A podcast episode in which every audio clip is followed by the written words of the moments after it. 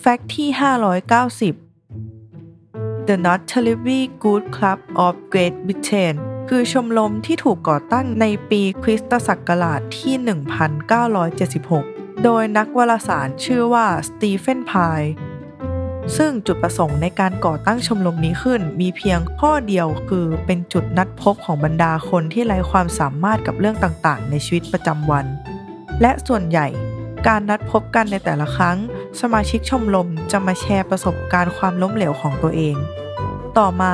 พายได้ทำการตีพิมพ์หนังสือชื่อว่า The Incomplete Book of Failures โดยรวบรวมเรื่องราวเกี่ยวกับความล้มเหลวต่างๆ ของสมาชิกในชมรมนี้ไว้ เช่น ตอน The Worst Tourist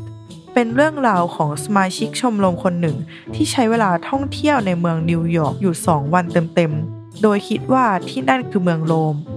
หรือเรื่องราวของสมาชิกคนหนึ่ง ที่ใช้เวลาแก้โจทย์ปัญหาเกมต่อคำศัพท์ หรือ crossword ธรรมดาธรรมดาได้ช้าที่สุดในประวัติศาสตร์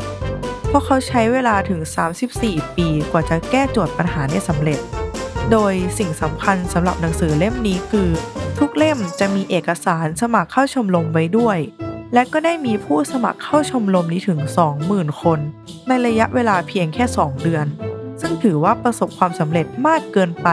สำหรับชมรมที่ยึดถือในหลักของความไม่ประสบความสำเร็จ